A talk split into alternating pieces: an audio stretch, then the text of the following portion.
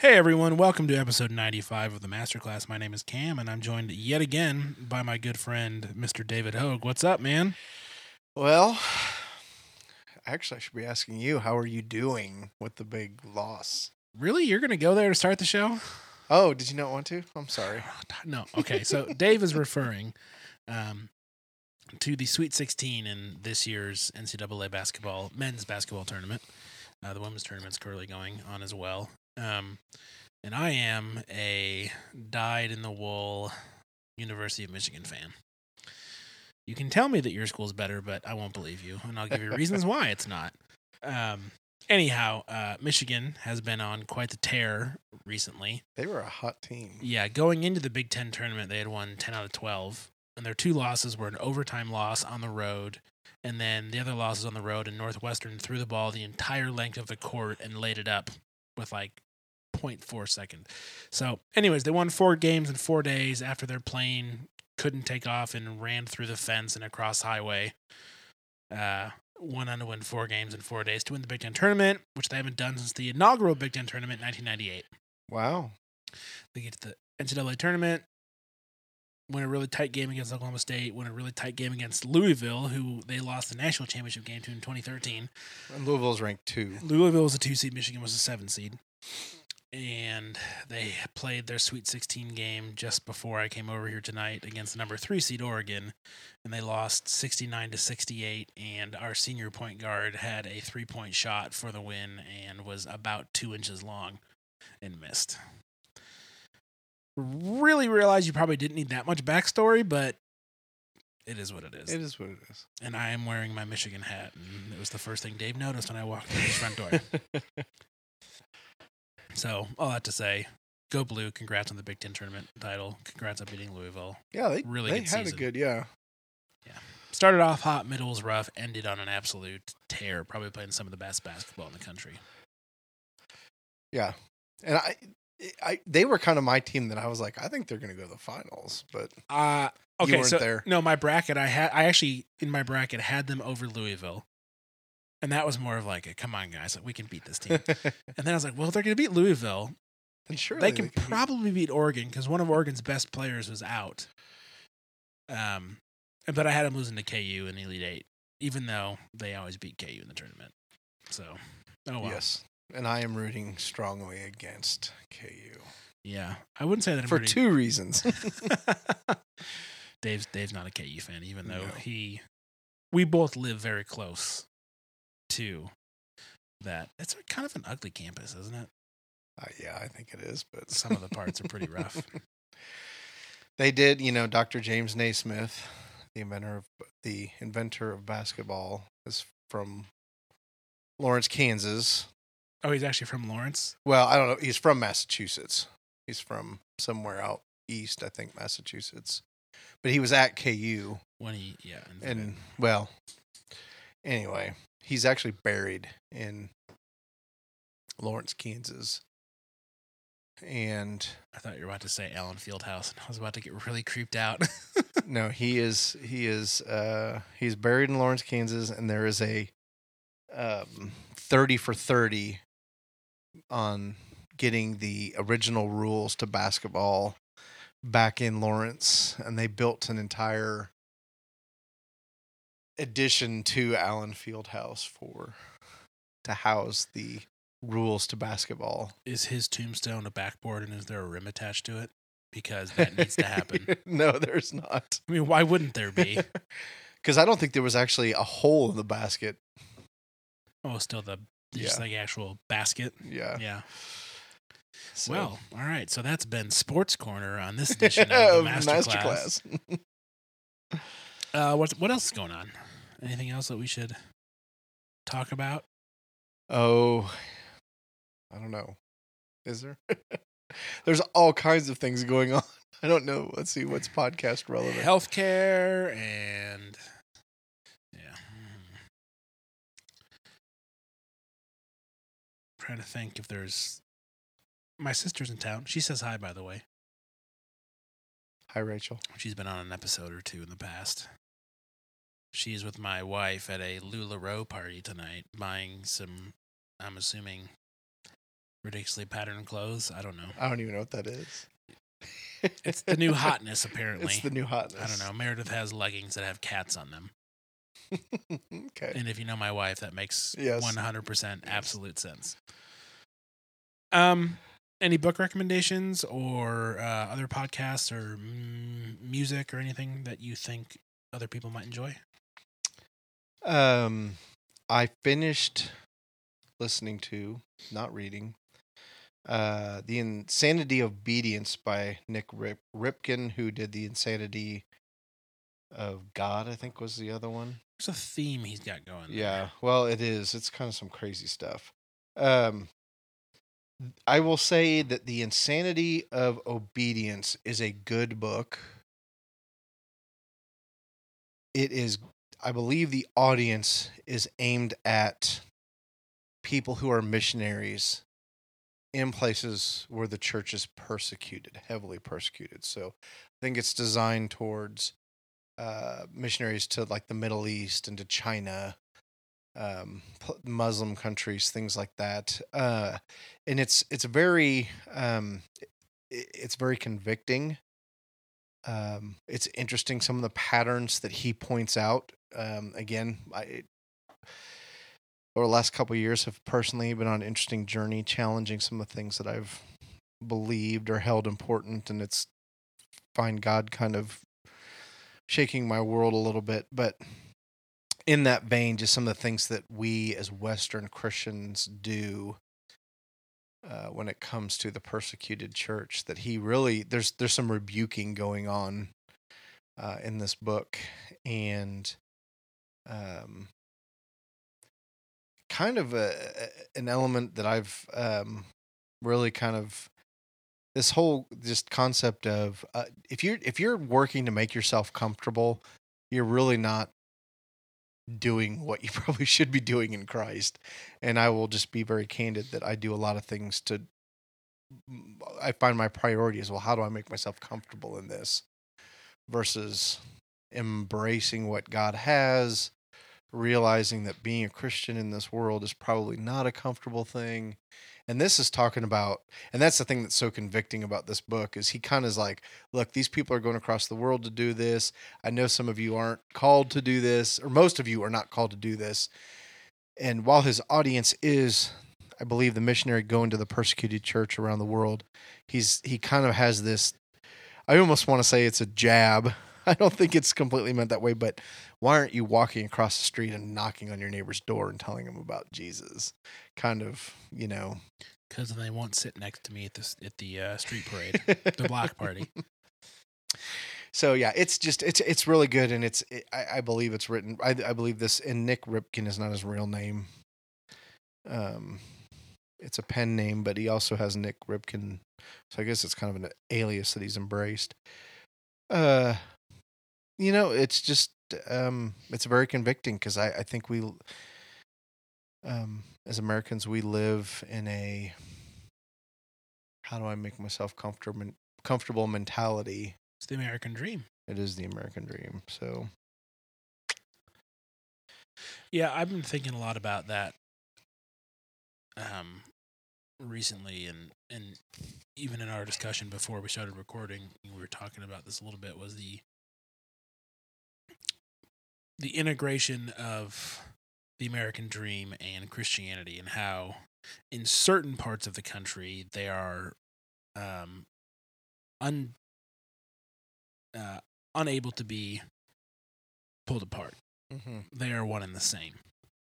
And um I just have been really struggling with that as you know this we are, you know, post um inauguration and we have uh started to see, you know, with the healthcare bill that the Republicans can't figure out what they're going to do. Um and just you, you're starting to see um, at least I am, especially about where we live in the country and, and what the general population's tendencies are politically and religiously here to be Republican and Christian. Which is very, very interesting to me. The the concept that America comes before everything else. Even though these people are Christians. And I think that they believe that they are. Um, and they think it's completely okay. To, and we talked about this again on previous episodes to shut out the world's poor and needy and um, afflicted and attacked and people that are refugees for you know whatever the the crazy situation is um to the point where i saw um a tweet the other day and it said in in uh and i'm paraphrasing here so i might get the reference wrong uh, but i think he said uh in matthew 15 jesus isn't uh, when jesus refers to the uh the least of these he's not talking about the poor in general he's talking about other christians and I wanted to throw my phone against the wall. And it was so it's Ken Jennings, the guy that won Jeopardy and won like Oh. a bajillion dollars. He said, This week in uh the worst people in the world telling Jesus how to be a Christian, colon, and then he replied or he retweeted this guy's tweet saying and it's and it's I genuinely think that the upper class white older men who are powerful in the Republican Party genuinely believe that. And then I see, you know, younger people in America following suit in that uh, uh, thought that America is great. We are God's chosen country. And it really is about our um, glory almost is the word that comes to mind. And so I've just been i've been really trying to figure out why people that believe that believe that. Like where are they getting this from? Why do they think that, that that's what the bible says that that's how jesus operated? And then and i'm trying to figure out why those on the liberal end think that the way that they do. Um and you know those that are are on the liberal end and are christians versus those that are on the liberal end and are not. Um, and then, and I'm just trying to trying to understand the way that they're viewing this stuff because I can look at both sides and go, "You're wrong here. You're wrong there. You're right there. You're right there. You're both really wrong here."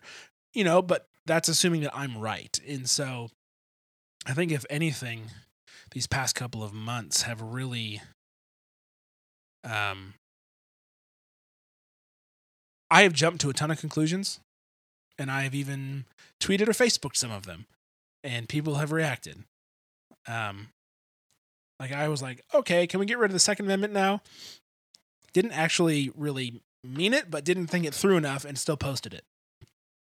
And of course, all of my conservative friends think I'm crazy because I'm trying to take their guns away. I'm not. I don't actually mean it, but the point is like, I'm trying to wrestle with all this and what does it mean to be a Christian now in a society where nominal Christianity seems to be the norm, where upper middle class and upper class white people who are Christians and believe they're Christians don't really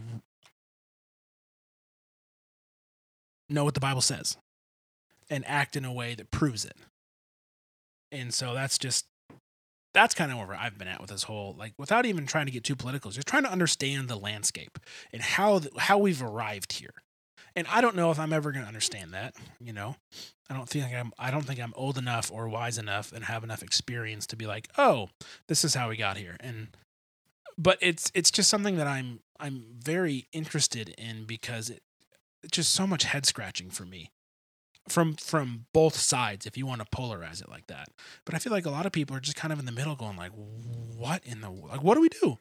We have no good options on either side so we're just not going to vote or whatever the case may be. And i don't know.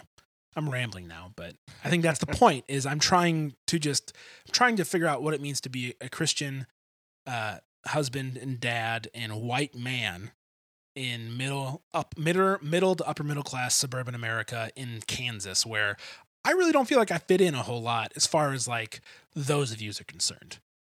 I will I have friends here. I get along great with the people I I live around and hang out with, but when it comes to politics and religion, working together or I feel like I don't know.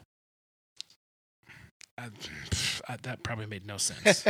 but that's how my brain is right now when I think about what it means to you know, to try and understand Jesus in the Bible and also living where and when I, I do. yeah. And it's just a mess in my head. So if that was a mess that just came out of my mouth, that's why. I you know, and I I, I say I'm a, I'm at a similar position as you. Is I I look at people and I'm like I don't understand how you come to the conclusions that you're coming to.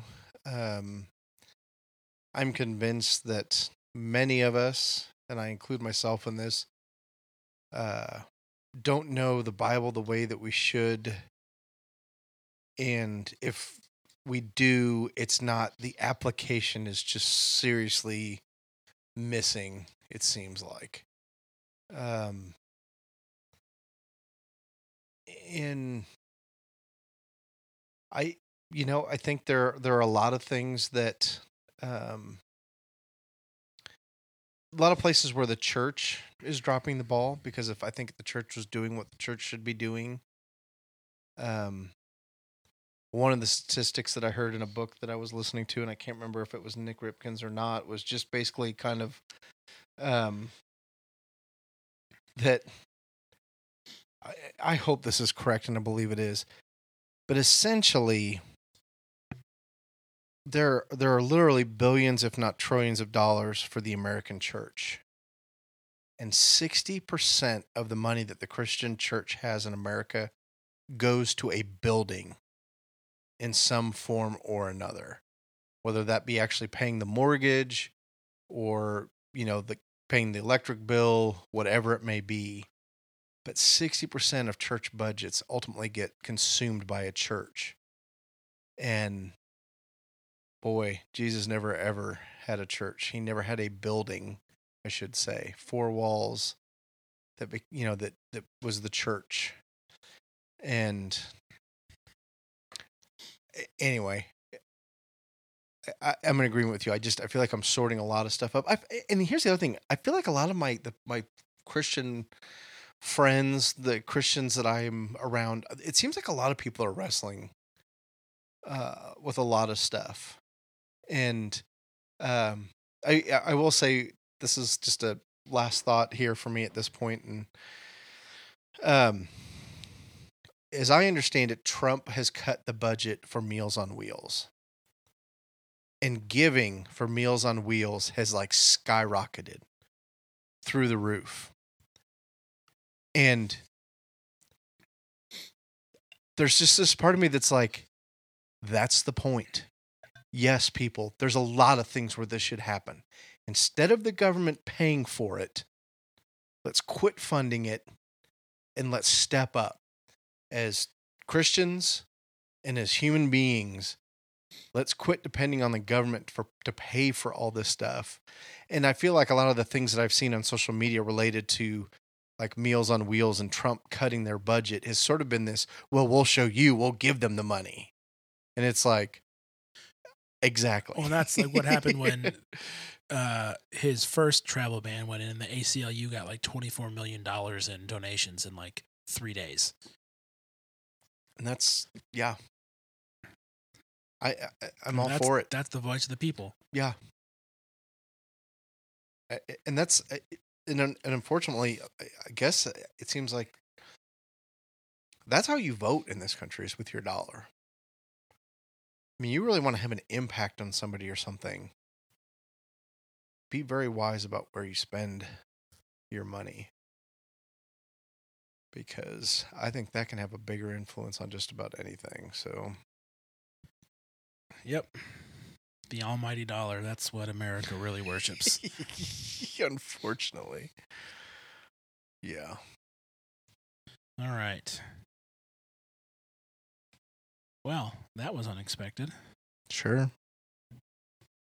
I feel like we should maybe get to our main topic. Now. Okay. I don't know. That's how I'm being led. How are you? I can embrace that. Hmm. Yes. I was trying to think of some other silly churchism to throw in there, and I fell flat. I blame my Baptist upbringing. Wah, wah, wah. All right. Sleep in fear. You never know when Jesus is gonna come back, Dave.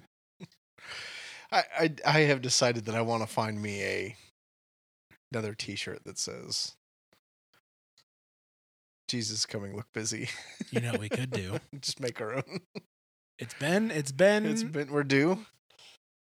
I gosh, I want to say it's probably been almost two years, a year and a half at least, Yeah, since we made our She Bears t-shirts. yeah, it's probably right at two years. Um, we might have to consider that.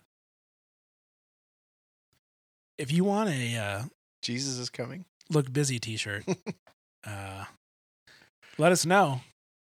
How can they let us know, Dave? They can let us know by email at hello at supermegacorp.net or on Twitter directly to you at Cam Brennan, C A M B R E N N A N. Ooh, A plus, Dave. And I don't even remember what mine is anymore. I think it's at David J. Hogue. Yes. What have you done? Come on. Um, and then is there a, an at masterclass that they could At Masterclass FM. at masterclass FM? That is a lot of Twitter accounts. A lot of Twitter accounts. So We'll I think there's even a Super Megacorp one too. Yeah, no one, no one follows that account.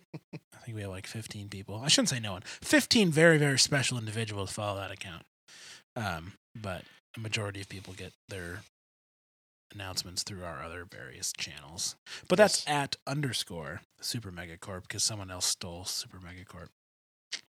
Um, real quick, what does Jesus coming, look busy actually mean? Because I feel like it's tongue in cheek, but I feel like there's It, it is definitely tongue in cheek. But I had it when I was a youth pastor, and it was one of my favorite teachers. My senior pastor did not like it.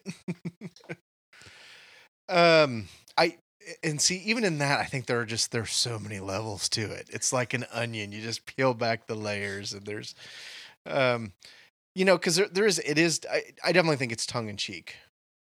Um, in terms of the whole, hey, the boss is coming, look busy.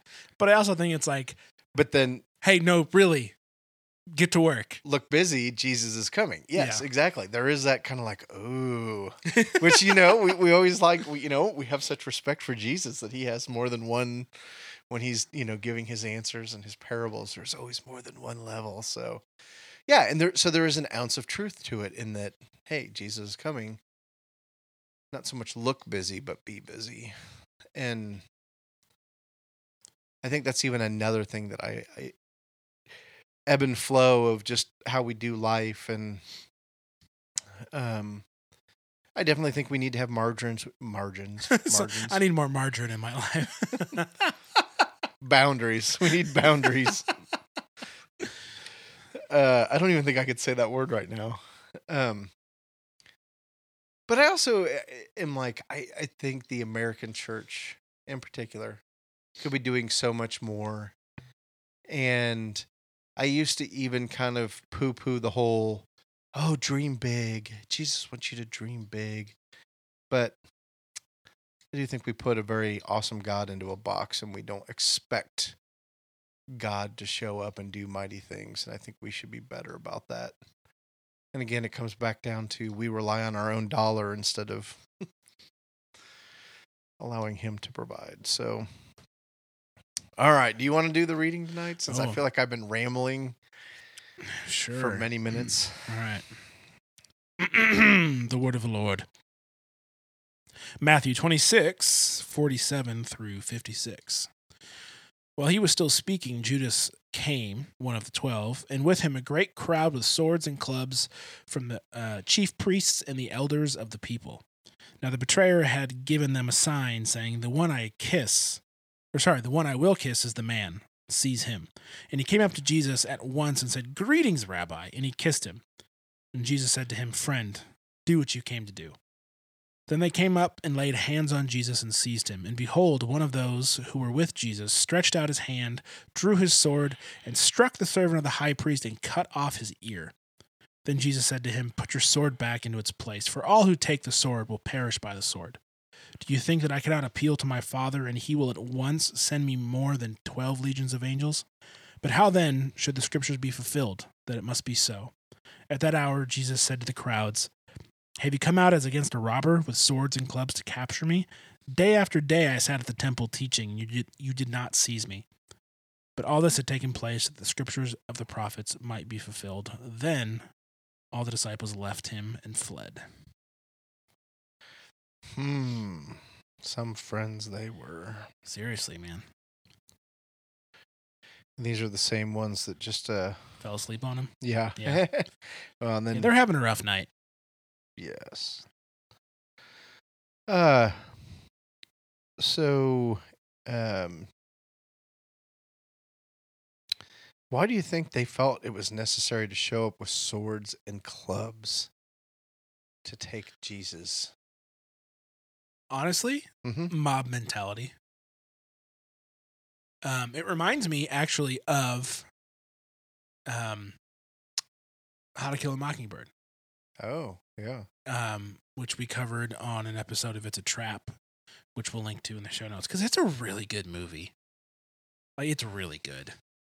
Um, and there's a point in the movie where Atticus Finch is sitting outside of the holding cell of um, the man that he's defending on trial, who's been obviously wrongfully um, accused um, because he was a black man and it was the South, and this was set in what the 30s, I want to say.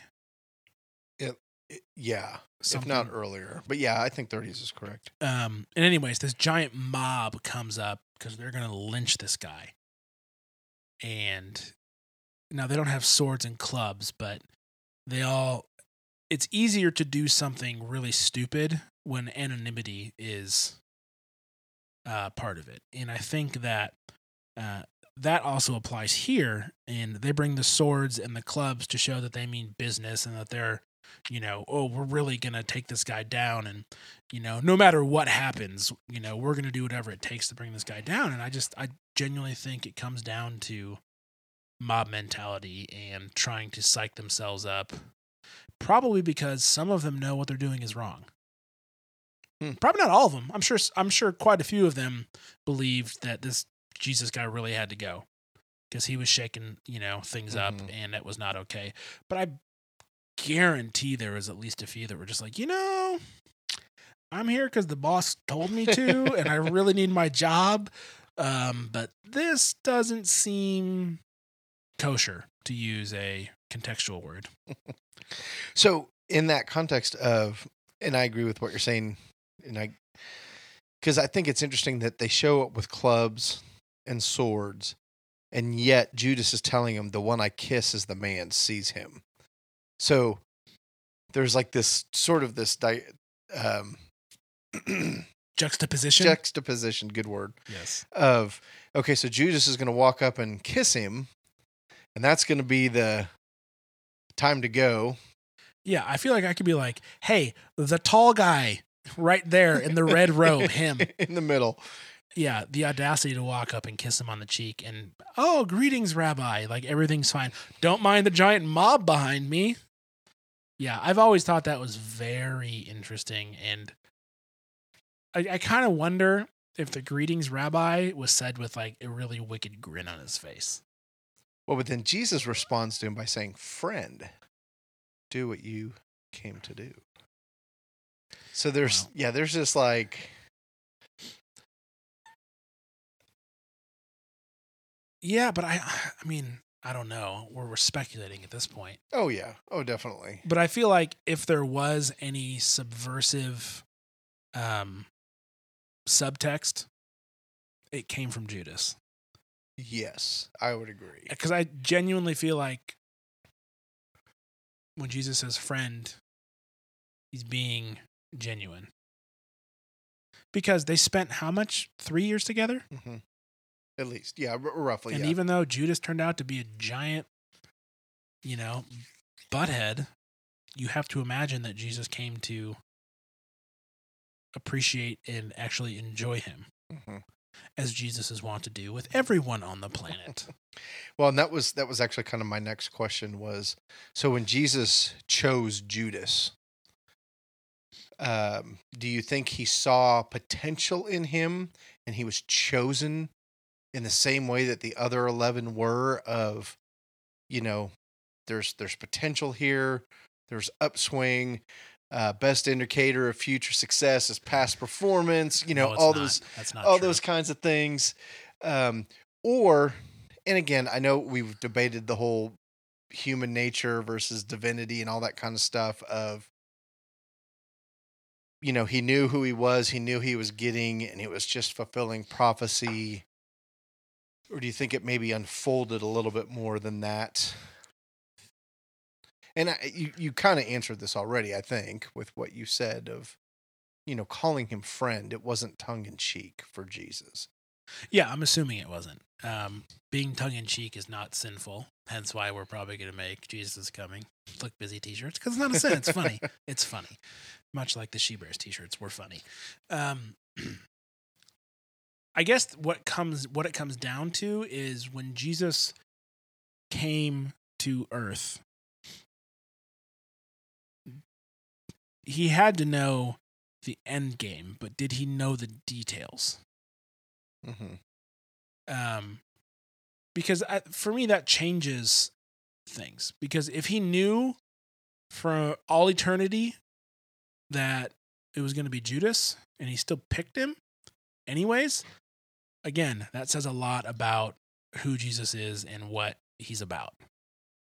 And uh, the other question then, because I feel like that has to be the case. If God is all knowing, then he had to have known from the beginning of time that this is how it was going to go down. And these are the exact circumstances that was going to happen. Um, the other question then is, and this is one that I don't think we'll ever get an answer to, and you know, unless Jesus is really forthcoming with the details in heaven, like when he was born an infant, and he's fully God and fully two months old. How does that work? yeah Does he still have? I mean, he has to because he's fully God and fully man. But he's still in the physical form of a two-month-old. So does that mean that at that point he knew that in 33 years, six months, and 12 days, Judas is going to betray me? Or was he just like, okay, I'm hungry. Okay, I'm going to go to sleep? And not really, like, that's, again, something we're never going to know. But to Mm-mm. me, is like incredibly interesting to think about. Jesus is a five year old. Yeah. Was he just a normal five year old? Or was he perfect at everything? I mean, no well, he had to be, right? Because no well, not like no i know what you mean he's not like a perfect uh, craftsman, but without sin. But being a child doesn't mean like being ornery or mischievous No, that's it's is not, not, sinful. correct. It's not. But my point is like, even okay, at, f- at five, you're able to understand Right. Right and wrong. ninety five percent of what's going on on the planet. yeah. Physics, calculus, and you know world economics, maybe aside. Yes. Everything else you can understand. Relationships, like you've pretty much figured it out. Now those relationships change hmm as you get older, but you figured out how to piss someone off and how to make someone happy, and that's about it, right? Yeah. And so at that point, when he's that old, does he then realize, oh, this is where my life is going? This is this is exactly what's gonna. I, and again, this is one of those, you know, um, uh, academic exercises or intellectual exercises, I should say, that we don't have any way to answer. no. But it's interesting because here he knows exactly what's going to happen. He told Judas, or he told the disciples, you know, someone here is going to betray me, the next one who dips or whatever. Right. and then Judas goes, Is it I? And he goes, You have said so. So, like, that's like the point in the movie where, like, they lock eyes and, like, the lights kind of dim and the, the tense music comes up and you feel yourself getting really uncomfortable. Like, that is the point in the movie where everyone else goes, Oh, except for the disciples, of course, because they have no idea what's going on. Yes. Um. So yeah, and I don't want to get too much into this because we'll hit it later. I think in twenty seven, but I think Judas's reaction to what he does indicates a, true remorse of just devastation for what he has done. that leads me to believe that it wasn't always that way. Like he was a follower of Jesus, you know. Um, Yeah, it is really easy to vilify him. you know, because, uh, and I think we may have touched on this before, but he may be there when we get to heaven. I don't think there's anything that Sorry, I just got this picture. I'm totally going to ruin your serious point here. I apologize. Could you imagine like walking through the pearly gates and then you're just sitting there, you look over and Jesus and, and Judas are sipping on Mai Tais with their feet up? Like, hey guys. Yes. what? yes. Silly umbrellas on their drinks, you know, oversized sunglasses. Well, and that's uh, you know it's it's really funny that you even say that because I'm I'm thinking of a a Twitter post uh, that I just saw here fairly recently. Oh, I'm not gonna be able to pull it up fa- fast enough. Um, but uh, I've mentioned I think Nadia Bolts Weber before, and um, one of the things that she posted no, it's probably gonna be further back too than I.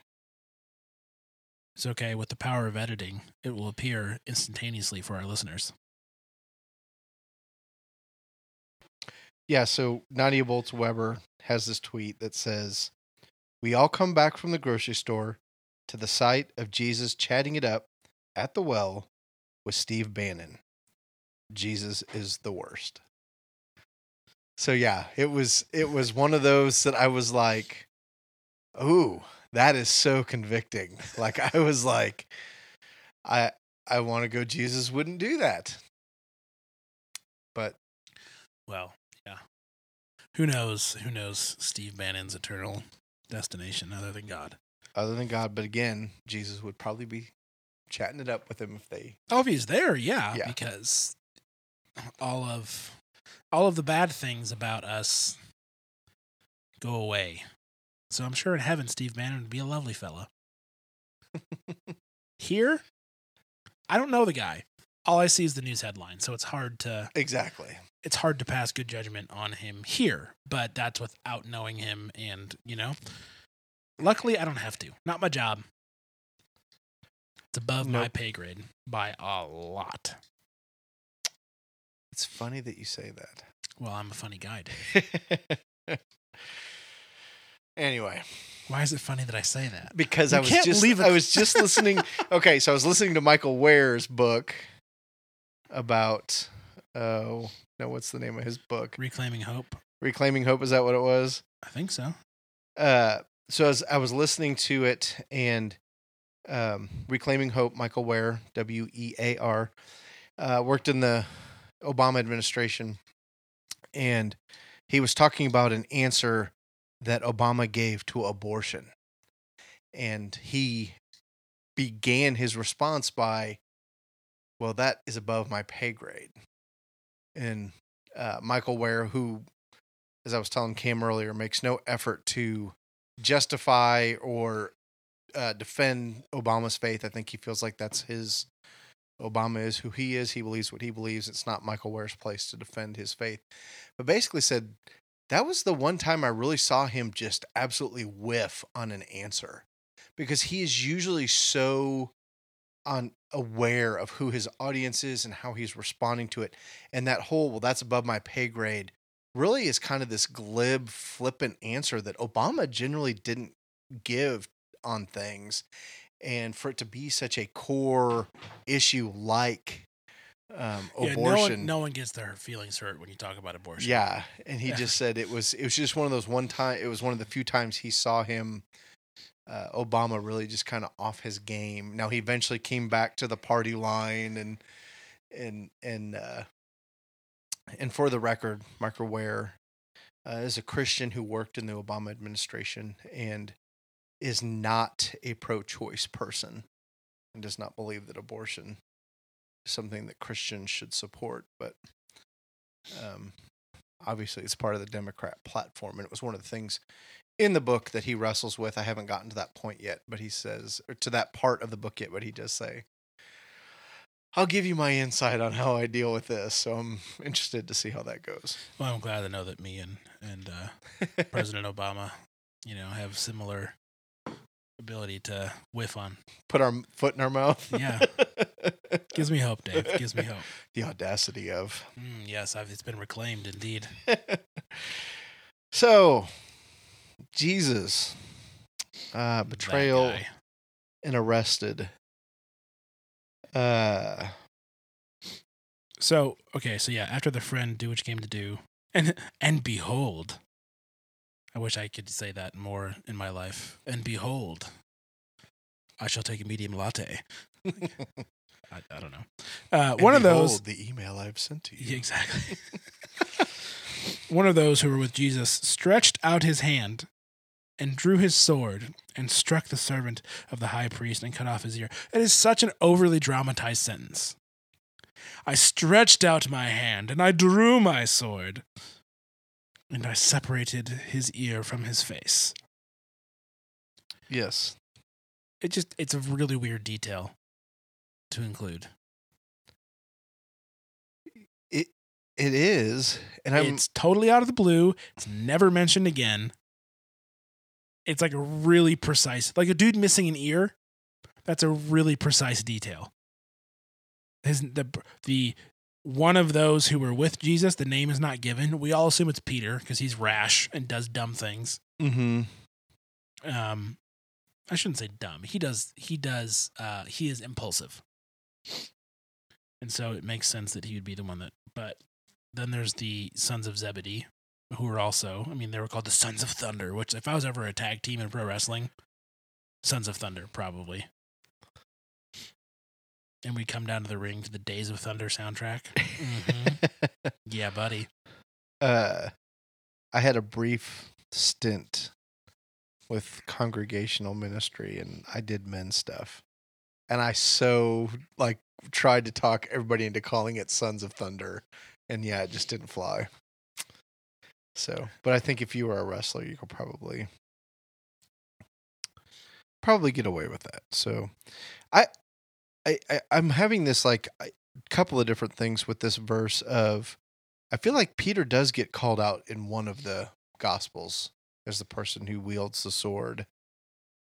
And if you were to ask me about this particular verse, I would not have said that he drew his sword. I would have said he grabbed the sword from one of the others. But then Jesus says, "Put your sword back." I know, I know. place." I I'm not saying I'm right. I'm just Oh. saying I'm just saying my memory is I I feel like um he thieved I, it. I feel like I feel like Peter gets called out in one of the gospels and um I feel like there's maybe a conflict of details um in the other gospel but I can't tell you what that would be at this point. Well, it's also really weird too because at this point it doesn't seem like anyone's fighting. They're all just No, no, kinda- no. Yeah. They're like doing the middle school thing, like puffing their chests out and standing across the field from each other, like, "What you gonna do, huh?" Yeah. Yeah. And then this dude's just like, "And ear slice." Like it just, it's so weird. I find it to be one of the more just bizarre little little pieces of information. Yeah, But- and the, and Jesus, I, I do know. I think in Luke that he puts the ear back on. Uh, and even in that, I just have like this. Okay, you got a bloody ear, and it's they're in the Garden of Gethsemane still. Still, so it probably falls on the ground and gets dirt on it. so is Jesus five is, rule, is Jesus like Yeah. blowing the dirt off this ear before he sticks it back on the guy? Or I uh, I feel like if you can just stick an ear back on a dude, and, you don't have to worry about it, the dirt. Yeah, the dirt is probably not an issue. That would be quite. I can put your ear back on, but it has to be perfectly disinfected and pure before I can do so. Otherwise, it will fester from within and fall off in three days and rise again. Uh Okay, so I'm in the book of John and it says then so in 8 so John 18:10 then Simon Peter having a sword drew it and struck the high priest's servant and cut off his right ear. And that even tells us the servant's name was Malchus. So Jesus said to Peter, Put your sword into its sheath. Shall I not drink the cup that the Father has given me? Which I'm even having this moment of like, the disciples had swords and they had them in sheaths on. I mean, it's like, wow. Very Knights of the Round Table, huh? Kind of hardcore there. Well, coming from a man who wears a firearm on his hip all day, Yeah. don't bring a sword to a gunfight, right, Dave? that's, yes. All right. Let's see. Let's see. Let's see. Uh, do you think that I cannot appeal to my father, and he will at once send me more than twelve legions of angels? Okay. What if he had done that? That would have been cool. No, but but would but would God have sent them? Uh, I, had that same thought when you were reading it. I was like, really? Would he really send it? Because that would defeat the whole purpose, Mhm. Yeah. and that's kind of a conundrum as well. Yeah. Cause he, cause I, I had that same thought. And then he even kind of answers that question uh, before he even, Yeah, that's true. Yeah, verse fifty-four. Yeah. yep. So that was, but I, I had that, that same like sort of like, hmm, would he have done that? Well, no. But how then should the scripture be fulfilled that it must be so? And I don't know how many a legion is. Is it a Uh, thousand? Believe so. I usually just settle on a whole lot. A whole lot. Oh no no no! A typical legion, a Roman Five thousand one hundred and twenty. Yeah, a really nice round number. Five thousand one hundred and twenty. Up to up to six thousand. So that that gives context to the what is your name? My name is Legion, for we are many. Yes. I feel like many's an understatement. We are larger than most small towns in every country. that is crazy. Heck, that's that's like six hundred three times the size of my college. Sorry, university. hmm Oh, Could you imagine? But That's 12 legions. Quick math, that's over 60,000. Yeah, seventy, almost seventy thousand. Sixty. That is. I feel like one angel is terrifying enough because what do the angels always say when they show up in the Bible? Do not be afraid. Yeah, They don't look like precious moments. Safe bet. yeah. Safe bet. Uh, 60,000 of them coming down from the sky. I might need a new pair of pants. Just saying. Like, most likely.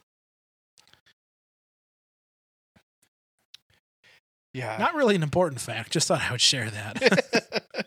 yeah, and even in that, I just you know, I just even have this sense of, you know, I, there is this side of God, um, of justice, and I, I you know, uh, the angels, uh, being like warriors. You know, I mean, it's not like, like you said, it's not like sixty thousand precious moments showing up.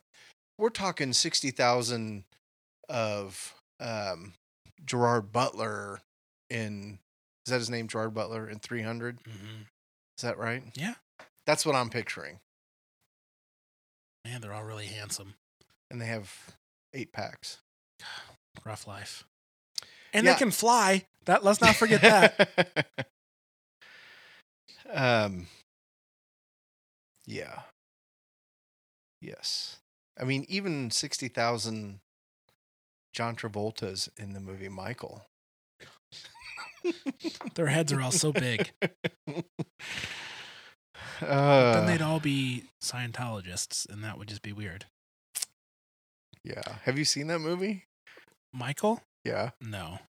Yeah, he smokes cigarettes and I'm just picturing an angel dancing like in uh, Saturday Night Fever. that's well, it's more like Pulp Fiction. oh gosh. It's more like the John Travolta in Pulp Fiction than Saturday Night Fever. Yeah. Anyways. All right. So then we get to uh, Jesus his one jab here at the hour. Uh, oh, absolutely. He says, Have you come out as against a robber with swords and clubs to capture me? Day after day, I sat in the temple teaching, and you didn't seize me. But all this is taking place that the scriptures and prophets could be fulfilled. Like you knew where I where I am. It's not hard to find me. There's always people where I'm at. I'm teaching. I'm. You could have come and gotten me anytime you wanted, but here we are in the middle of the night, and you've got your little pitchforks and your yes. clubs and you know whatever else you've got. And it's just his shot of saying like okay i know what you're up to. You guys are cowards but let's just get this over with. And i think it's it's a very jesus way of pointing out the truth of the situation in uh depending on how um present you are subtle or not so subtle terms Yes, very much so. So yeah, and then from that point, Jesus really just says, "All this has taken place that the scripture of the prophets might be fulfilled." Um, yeah, I it just it, that never ceases to amaze me.